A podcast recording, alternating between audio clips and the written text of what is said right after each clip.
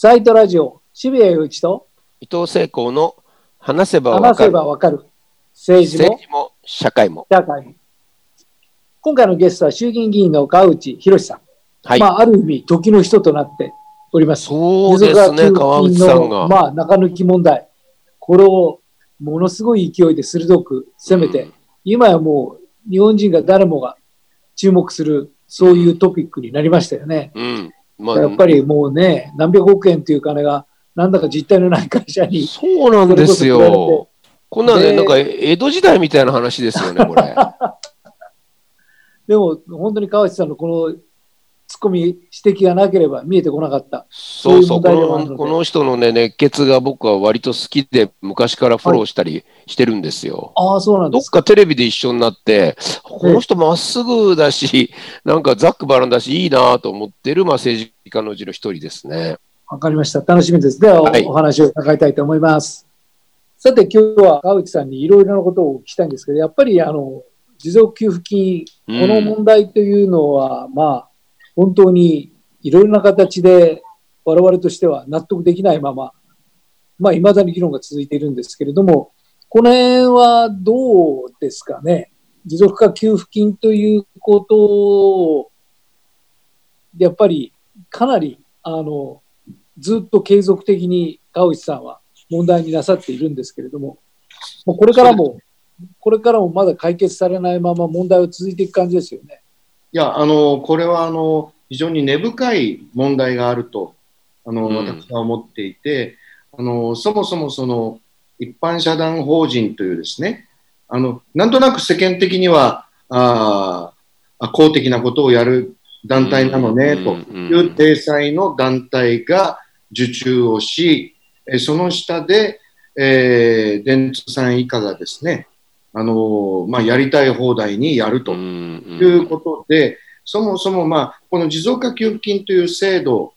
あのえーこの新型コロナウイルス感染症の問題で、大変なあー被害を受けている中小企業、小規模企業、フリーランス、個人事業主の方たちをお助けましょうねという制度自体はいいわけですが、その制度を利用して、えー実は、まあ、1円でも多くそういう困ってる人たちに届けなければいけない税金をまあ、中抜きしているといううー構造ですね。それ自体は、あの実はあのこの一般社団法人モデルっていうのはあの、この持続化給付金だけではなくて、他にもたくさんあるもんですから、ここの際、この、えー経済産業省が作り出したですね、税金中抜きシステムをちょっと、お明らかにしなければならないなというふうに思っています。でかいですよね、これね、山。でかいです。でかいですよね。あもう、ちょっと、あの、怖いです。そうですよ、川内さんは僕、すごい心配、でももちろん頑張ってほしいけども、はい。まあ、ぼ僕らがそれやっぱり見てるぞっていうことを言うことが一つの安全につながると思うっていうぐらい怖いですよね。いや、すごく怖いです。もう、あの、本当にあの、自分でも、えーこのまず、えー5月1日に始まった制度で、あの、5月20日頃ですね、うん。あの、中小企業者の方から、自分は5月1日に申し込んで申請番号も1000番台なのに、え2週間で給付されるっていうことだったけど、まだ給付されないと一体どうなってるんだと。いうことでご連絡いただいて、うん。で、あの、このサービスデザイン推進協議会っていう一般社団法人に関して、私も興味があったので、ちょっとい一回現場に行ってみようと。うん。いうことで、5月21日の日に、えー築地の、いえーサービスデザイン推進協議会に行ってみたんですけど、うんそしたら、誰もいないんですよね。お誰もいないんです。でうん2兆3000億を扱ううんうー団体がこう一切誰もいないと。で、前々からホームページもなかったし、うん電話番号もなかったので、あのーもともとなんかちょっとおかしいなとは思ってたんですけど、実際行ってみたら、やっぱり怪しいじゃんと思ったので、もろ詐欺ですよね、それ。もろ詐欺。ちょちゃんと取り上げなきゃいけないと思って取り上げたら、うん。まあ、電通さんが本当はやってるよと。うん。で、いうことで、ひょえーと思ったんですけど、うん。まあ、この際、ちょっとあー明らかにいいろんなことをしっかりと明らかにして、うん。まあ、あ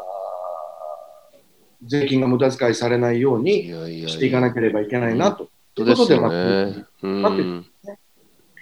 あの、ですから、例えば、アベノマスクをたかが世界から馬鹿にされたコロナ対策、こんなしょうもないことやってと言われながらも、そのアベノマスクさえ届かないという、日本って結構もうシステムそのものが壊れてきちゃってるんじゃないか、その程度のこともできない社会になったんじゃないかっていう不安感が、まず我々を覆ったんですが、その後に出てきたのが、この持続化給付金の中抜き問題で、でこんなみんなズルをやっているんだって、これはしょうがないなと思っていたら、今、川内さんお話になったこと、あるいは伊藤さんがお話になったこと、でこれ、ズルどころの騒ぎじゃないんじゃないかっていう、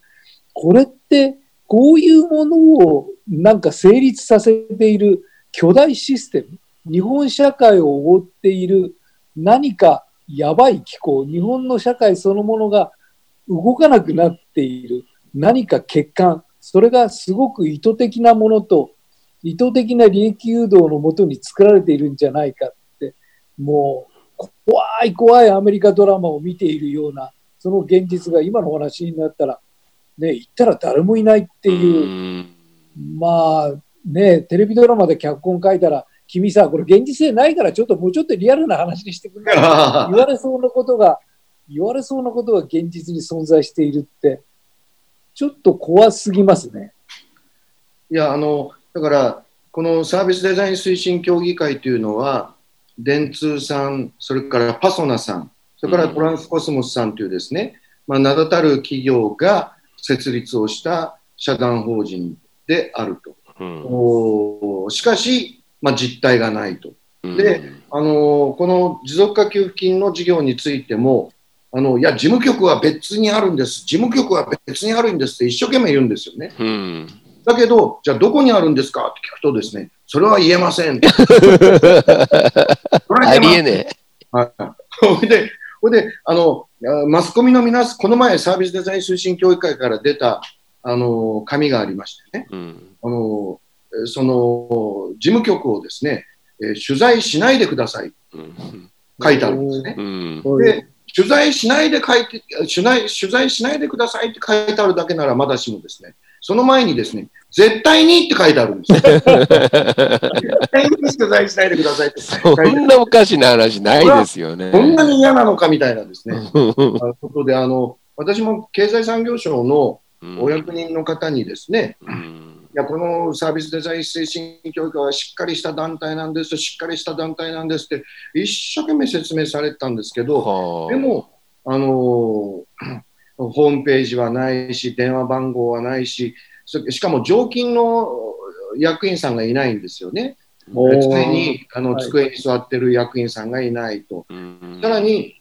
あの法的に義務付けられている決算を官報に広告するというですね、社団法人に義務付けられている法的義務も果たしていないと。いうことで、いや、ほんどこがしっかりしてんだろうと思って、あの、この前予算委員会で総理に、えーここの団体しっかりしてると思いますか？と、もう単純にあ一人の人間としてしっかりした団体と思う思うかどうか総理教えてくださいよと聞いたらですね、いや、僕は詳しく知らないからわからないって言って逃げるわけですけど、うん。2兆3000億預けてる団体ですよ。うん、ちょっとあまりにもなんかこのビジネスモデルがですね、実態がないと、しかもそのパソナの会長さん、竹中先生ですけども、こう竹中先生なんかその日本のその成長戦略がどうちゃらとか、あの生産性がどうちゃらとかですね、あのこう規制緩和がどうちゃらとか一生懸命言うわけですけど、その方があ会長さんを務める会社があの税金使って中抜きしてるっていうのはですね、ちょっと言ってることとやってること、ちそれは違いますよねと。おいうふうに私は指摘せざるを得ないんじゃないかなと思ってるんですけどね。これってどうやらものすごく古くからあることってことなんですか？って、それにしちゃなんでこれがバレなかったんだっていう不思議なぐらいもうもろですもんね。だからあのやっぱりこれ安倍政権が非常にやっぱり力が強くて、うんあのなかなかその表に出てこなかった。こなかった。ははいえーところが、やっぱりここに来てですね、えー新型コロナウイルス感染症の問題で、このひ非常時じゃないですか。うん大変なその経済社会システムが止まってしまって、もう明日にも廃業しなきゃいけないと。うんあるいはもう、もう明日、あの、支払いしなければいけない。明日もう銀行に返済しなければならないっていう方たちが、あの、この持続化給付金を頼りにして、えーもう電話はつながらない、えーコンピューターでアクセスしようと思ってもなかなかアクセスできない。そういう中で一生懸命アクセスして申し込んで、まあ、2週間でお金が来ると思ってたらなかなか来ないということで一体どういうことなんだこれはっていう、まあうん。あのまあ、絶望とか怒りとか諦めとか、まあ、いろんな気持ちがないまぜになった中で、うん。まあ、ちょっと川内のところにでも電話して文句言ってやろうかと、こういうことでうん。電話が来て、一体どういうことなんだと、野党の私に言われても困るんですけど、ことなんだけど、うんでも電話もらって、前々からこの一般社団法人ビジネスモデルは、ちょっと変だなと思っていたので、まあ、実際に現場ちょっとじゃあ行ってみようとなるほど。もぬけの殻で、あーということで、まあ、国会でこれだけまあ問題になったということね、もうパンドラの箱を開けたってことですね、これ。まあそう、そういうことうに、んうんだと思います。はこの経産省が作ったこのシステムというのは、い。はい。まあ確かにいろんなことをやらなければいけないわけですね、お役人も。はいで、えーそれこそお役人がやってもマスクう一つ配らないような、そういう制度疲労を起こしている中で、まあ、このお金を適切にはい、ある程度ちゃんとスムーズに渡すためには、自分たちの力だけでは無理だと。で今こういう問題がいっぱいあるからな、ある程度アウトソーシングしようよっていうまあ、普通に考えると、きっとそこから始まったことだとは思うんですけれども、それがいつの間にかなぜこのような非常に問題のある形に変質してしまったのか、それはなぜなんでしょうかね。ややっぱりあの民間企業はあの儲けたいですから、利益を出さなければ逆にいけないと思うし、だから私も民間に委託すること自体は何ら悪いことだとは思っていませんうし、ん。あのお任せする部分はお任せして良いのだというふうに思うんですよね。ところが、あの経済産業省があ決めてるですね、あのまあ、下請けマニュアルというか、あの委託事業の実施マニュアルというものによるとですね、あのまあ、わかりやすい言葉で説明すると、右から左にですね、右から左にうんあの受けた仕事をただ丸投げするだけでうん10%利益を抜いていいですって書いてあるんですよ。うん すごいな。まあなんか右から左でムーディー勝山みたいな。本当ですね。はいムーディ勝山そんな儲かってないですからね。そうなんですよ。だから、あの、その経済産業省のマニュアル自体が、もしかしたら問題があるんじゃないの？ということをも私は申し上げているしう、ん。さらにあの、えーこの持続化給付金の事務にしても、うん。実際にあの書類受け付けて審査してですね、で、お支払いすするという流れに続けている、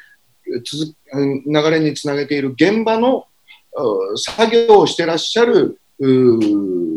働いていらっしゃる皆さんって大体時給1300円とか1500円で仕事をしてるんですよね。うんうん。ところが、ところが、例えばパソナさんとか、トランスコスモスさんとか、大日本印刷さんとかですね、うん。その実際の審査する場所とか、コールセンターとかですね、を運営する人たちは、その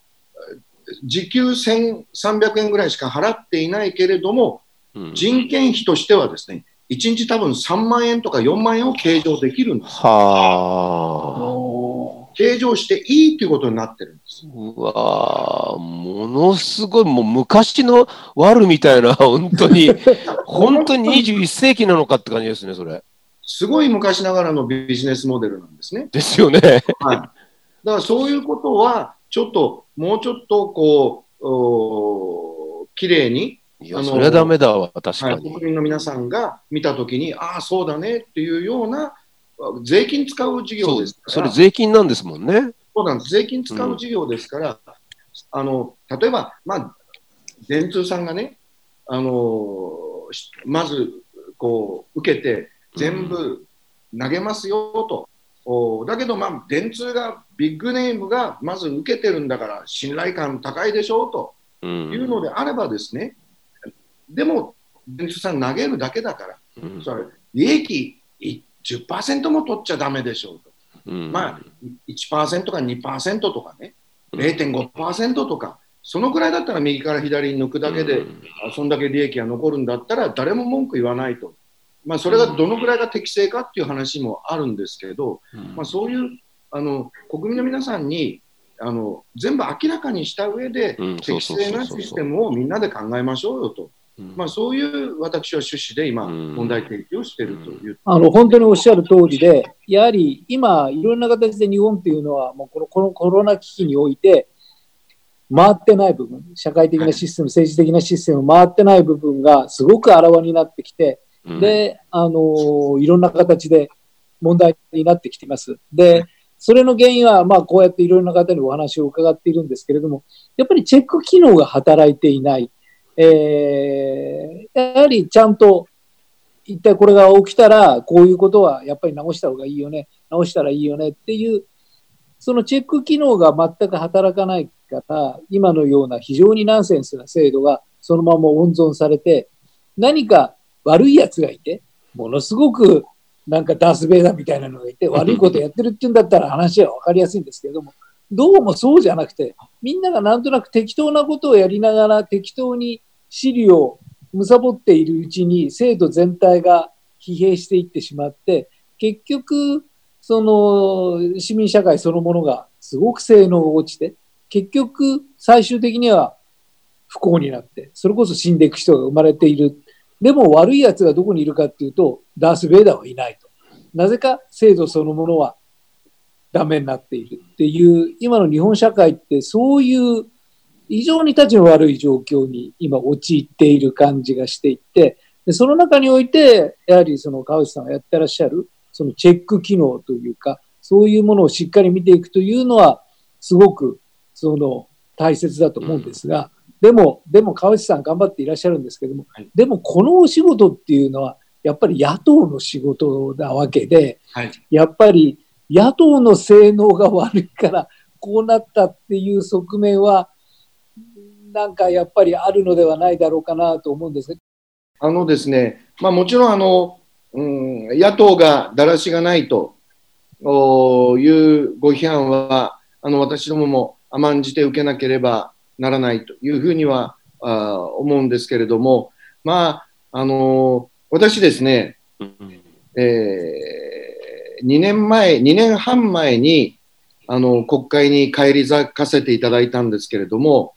その前5年間、あー落選をしていたんですね。うんあの落選をおしている間、あの自分自身でもすごくもどかしい思いをしていたんですけど、国会に戻ってきて、改めて感じるのはですね、えーもう最近は、えーお役所の方がですね、全然資料を持ってこないんですよ。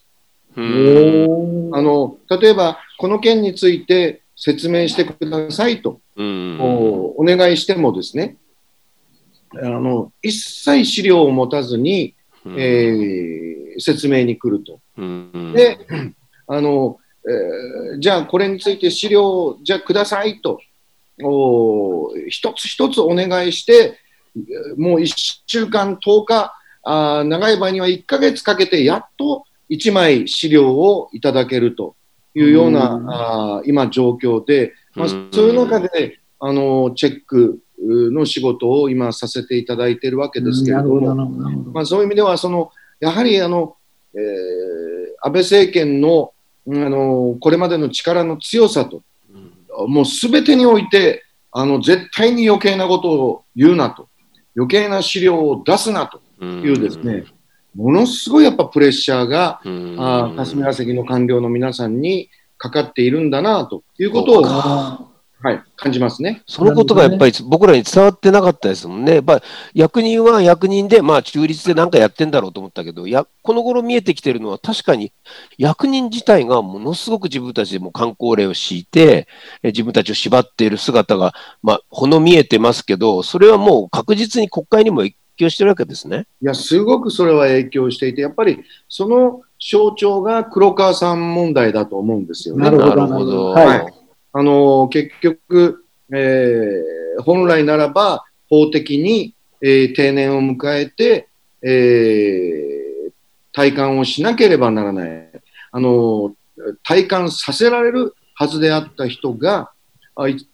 よくみんなが知らない間に勝手に法律の解釈を変えて、うん。えーえー定年延長されて、そしてその後法律を改正しようとするというですね、うん。この、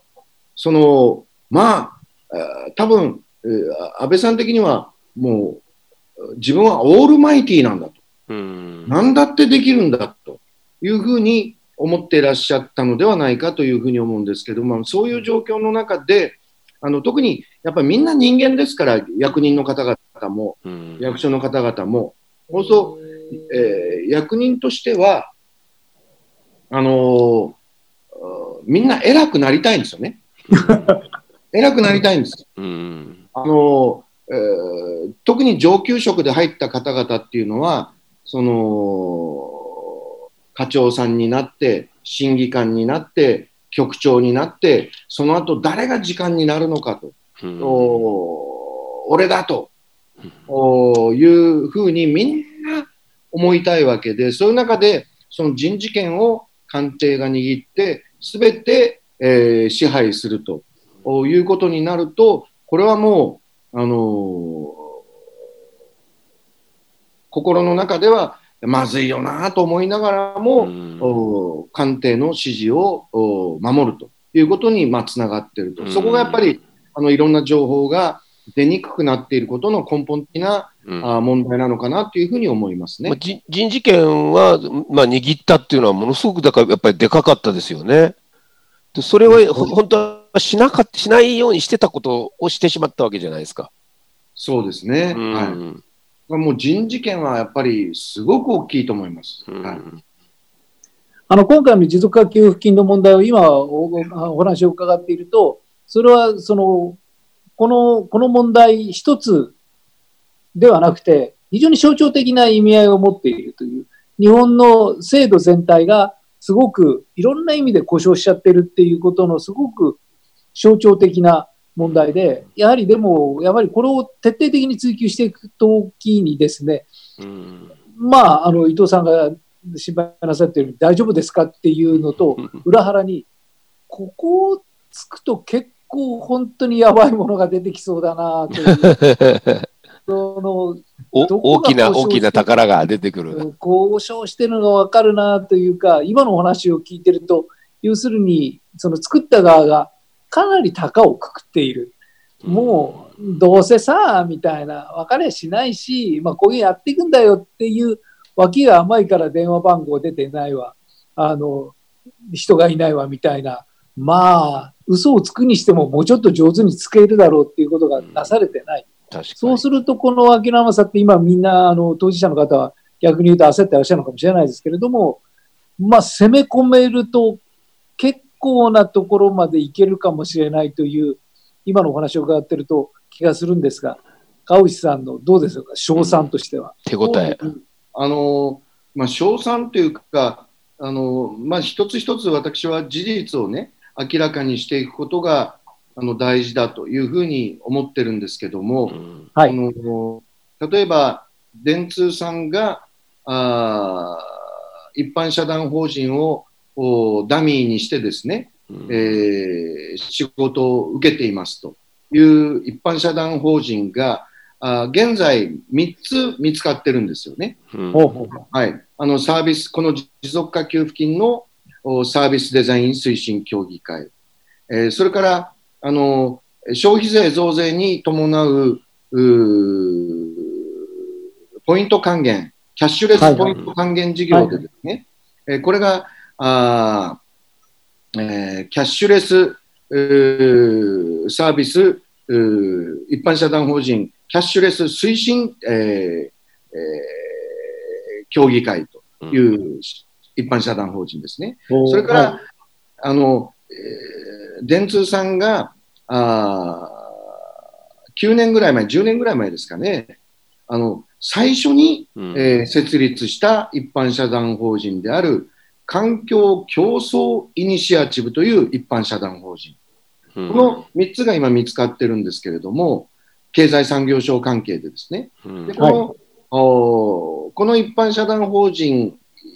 を使い分けながら、さまざまな仕事を電通さんがあ国の仕事を受けて、その下でさまざ、まな企業が、まあ、中抜きをしているという,、ビジネスモデルなんですけれども、うん。それらの今、全体像をなんとか把握しようということで、えー経済産業省さんとこう話をさせていただいてるんですけれども、でまあ、そういう中に、あの週刊文春さんがあースクープをされたあー、うん、えー中小企業庁長官の前田さん、うん。はい。前田ハウス。はい、前田ハウスの前田さんですね、が、あーこのお電通の人々とおオースティンに、えー一緒に行って会合していたのではないかとかですね、まあ、そういう物語も出てくるということでですね、で、実は今、あの話題になっているこれらの社団法人モデルというものを中心になって運営しているのは、実はさっきからちょっと話題に出てるですね、あの446億466億円をかけた、うん。あーあのアベノマスク、うん。はい。アベノマスクをおー全国に、えー配っている、えー首相官邸肝入りのですね、うん。マスクチームがうん。この一般社団法人モデルを作り上げてるんです。マジですか？へー。はい重なってるんです。うんだから、経済産業省の、要するに中枢、超エリートたちがうん一般社団法人モデルを作り、うんそして、えーアベノマスクというですね、あの、ちょっとよくわからない、あの。ダニダニとかついてるやつ。はい、ダニがついてて、はい。あの、そういうものをですね、えーこう、総理に進めて、えーやってらっしゃるということでですね、これ、日本が今置かれているう経済的な状況、社会的な状況を、私はアベノマスクも象徴してるし、うん一般社団法人モデルもある意味象徴しているのではないかと。そうですね。うん本当にそう思います。はい。確かに。はい。うんいやだから結局それによって本当に社会が故障し、そしてあの生活者自身がどんどん阻害されているっていう、まあ本当に最悪な結果に向かっているんで、えーそこにやっぱりコロナ危機が訪れたことによって、すごくいろんなものがあらわになってきたっていう感じがしますね。あの、例えば、経産省でも、そのいろいろなことをお考えの方いらっしゃると思うんですけれども、お役人自身の考え方っていうのはどうなんでしょうか？これではダメだっていう、そういう思いを持っていらっしゃる方もいらっしゃるんですかね？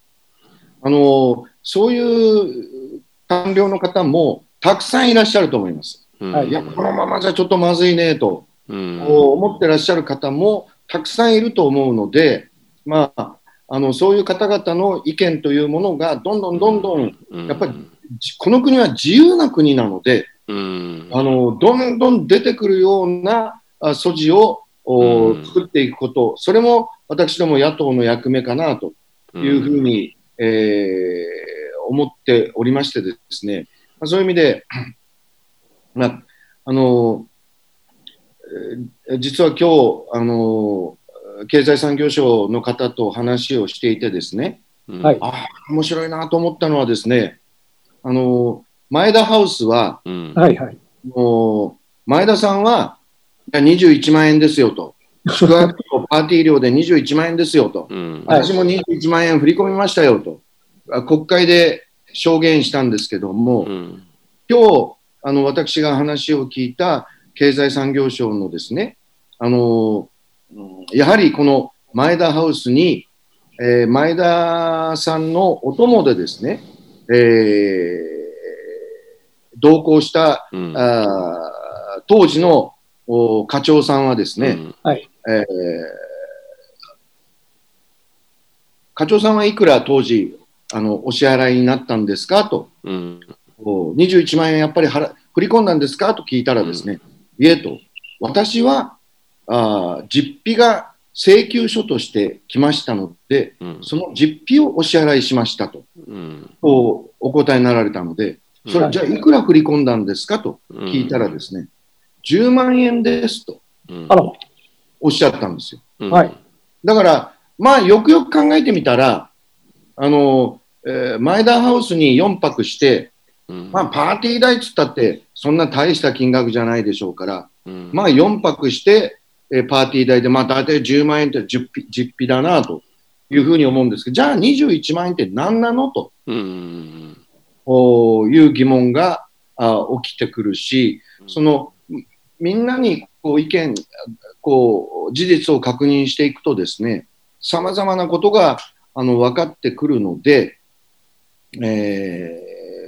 これからこのおサービスデザイン推進協議会並びに、えー経済産業省との関わり、その経済産業省の中の誰がこれを主導してきたのかということについてですね、あのまあ、本当にえ毎日少しずつでもお明らかにしていって、ちょうどあの国会はうん。あの終わりましたけど、うん。閉会中審査という形うんで、毎週1回委員会開いて、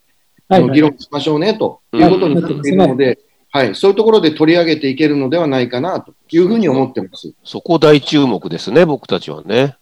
はい。でも、あの、本当に川内さんのお話を伺っていると、この安倍政権の長い、非常に動かない、まあ、圧倒的な支配の構造というのは、やはりこの日本の社会や政治をかなり歪めてしまったんですね。あのそう。だだけど、私はさっきあの渋谷さんがおっしゃるように、はい。みんな悪気はないと思うんですよ。なるほど。悪いことをしてやろうと思ってしてるわけじゃなくて、あのこの前、あの電通のですね、あの偉い人が、えーこのサービスデザイン推進協議会のことで記者会見しててですね、うん。記者会見されていて、あのえーさっきあの利益えー10%うー抜いていいんですよということを申し上げたわけですけど、その10%について発言していて、あのいや、あの10%抜いていいって書いてあるから10%抜いてるだけですというような趣旨のですね、ご発言されてて、だから、あの、だっていいって言ってるじゃんみたいなですね、あの、ことなんですよね。だから、あの、結局、日本人って真面目だから、あの、自粛、し自粛要請されると、自粛警察まで出るぐらい自粛しちゃうし、はい。あの、これ10%抜いていいよって書いてあると、あの、抜いちゃうんですよね。うん。あの、あここれはさすがに悪いなとか、あの、思う気持ちもあるんでしょうけど、まあ書い、書いてあるしいいやみたいなんですね。うんだからそういうところを、あの、政治や行政は、あの、何が適正なのか、何が公平なのか、公正なのか、何が国民のために役に立つのかということを厳密に議論して、えー本来の国民サービスにあの税金を回していくということをきちんとやらなければあーならないなというふうに、えー思っておりまして、だからけ経済産業省の方たちも、こんだけ騒ぎになって、一体何が悪いんだとお思ってらっしゃる方もいるかもしれないんですけど、しかし、なるほど。なるほど。はい。あのー法律やルールに書いてなくたって、やってることが国民から見てですね、ちょっとずるいじゃんと、うん。うん、ちょっとそれ良くないんじゃないのと思うことは世の中にいっぱいあるわけで、うん。やっぱり、あのーえー僕はあのーえーこ国家公務員、しかも偉いえー上級職の国家公務員って昔で言えばですね、大変な、あの、江戸時代で徳川幕府で言えば、あの、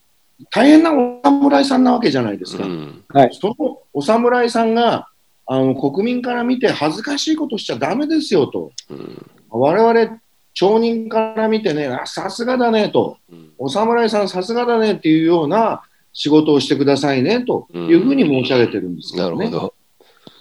例えば今、川内さん、いろんな形でそういう問題点を指摘しながら、で現実的にいろいろな、そのなんか新しい事実を明らかにしていく、素晴らしい作業をなさっているんですけれども、それに対してのメディアの反応というのは、あ、ちゃんとみんな報道してくれるなという手応えを感じてらっしゃいますか？いや、私はですね、この持続化給付金問題、一般社団法人問題が、こんなに大きな問題になるとは思わずにですね。あそうだったんだ。だだだからビビってんですよ。こんな大きな問題になあれ？っていう感じの。いやいや、あの、こう、誰もいなくて、こう誰もいないじゃないですかと。ああの、ちゃんとしてくださいよと。委員会で一番最初に取り上げて、あのその翌週に週刊文春が書いてですね、で、なんかいろんな新聞が書いて、テレビが取り上げてですね、あの、なんかすごい、えー、こう、大騒ぎになっていて、で、あの、私としてはですね、えこんなつもりじゃなかったのに、もうもう本当、電通さんごめんなさいみたいなですね。あの、でもちゃんとしましょうよみたいな。そうですね。でも、でもちゃんとした方がいいですよね、これはいね。はいそんな思いですね。はい。うんただ、まあ、あのお話を伺ってあの聞けば聞くほどやっぱり今の日本社会がすごく制度疲労と、まあ、歪みが生まれているその本当に象徴的な事象だと思うので、うん。もうぜひぜひぜひ最後まで続きしていただけると。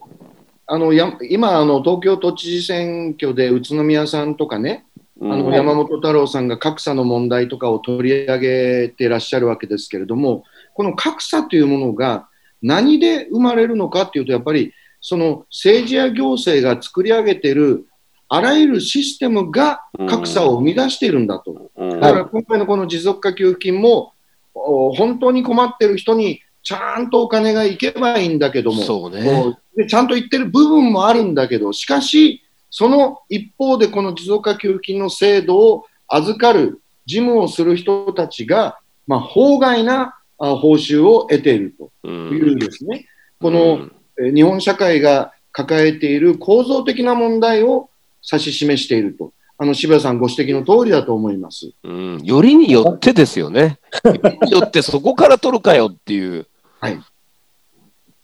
わかりました。今日あの今日はどうもありがとうございます。どうもありがとうございましたあのあのおっしゃる通り、これからどんどんどんどん事態は変わっていくと思いそうますので、そその都度なんかお話を伺えればと思う。いますので、ぜひ。よろしくお願いいたします。ロロックな政治家を目指してます。熱い男ですからね。素晴らしい田口さんは。はい、ありがとうございます。ああのありがとうございました。はい、どうもありがとうございましたありがとうございま。した。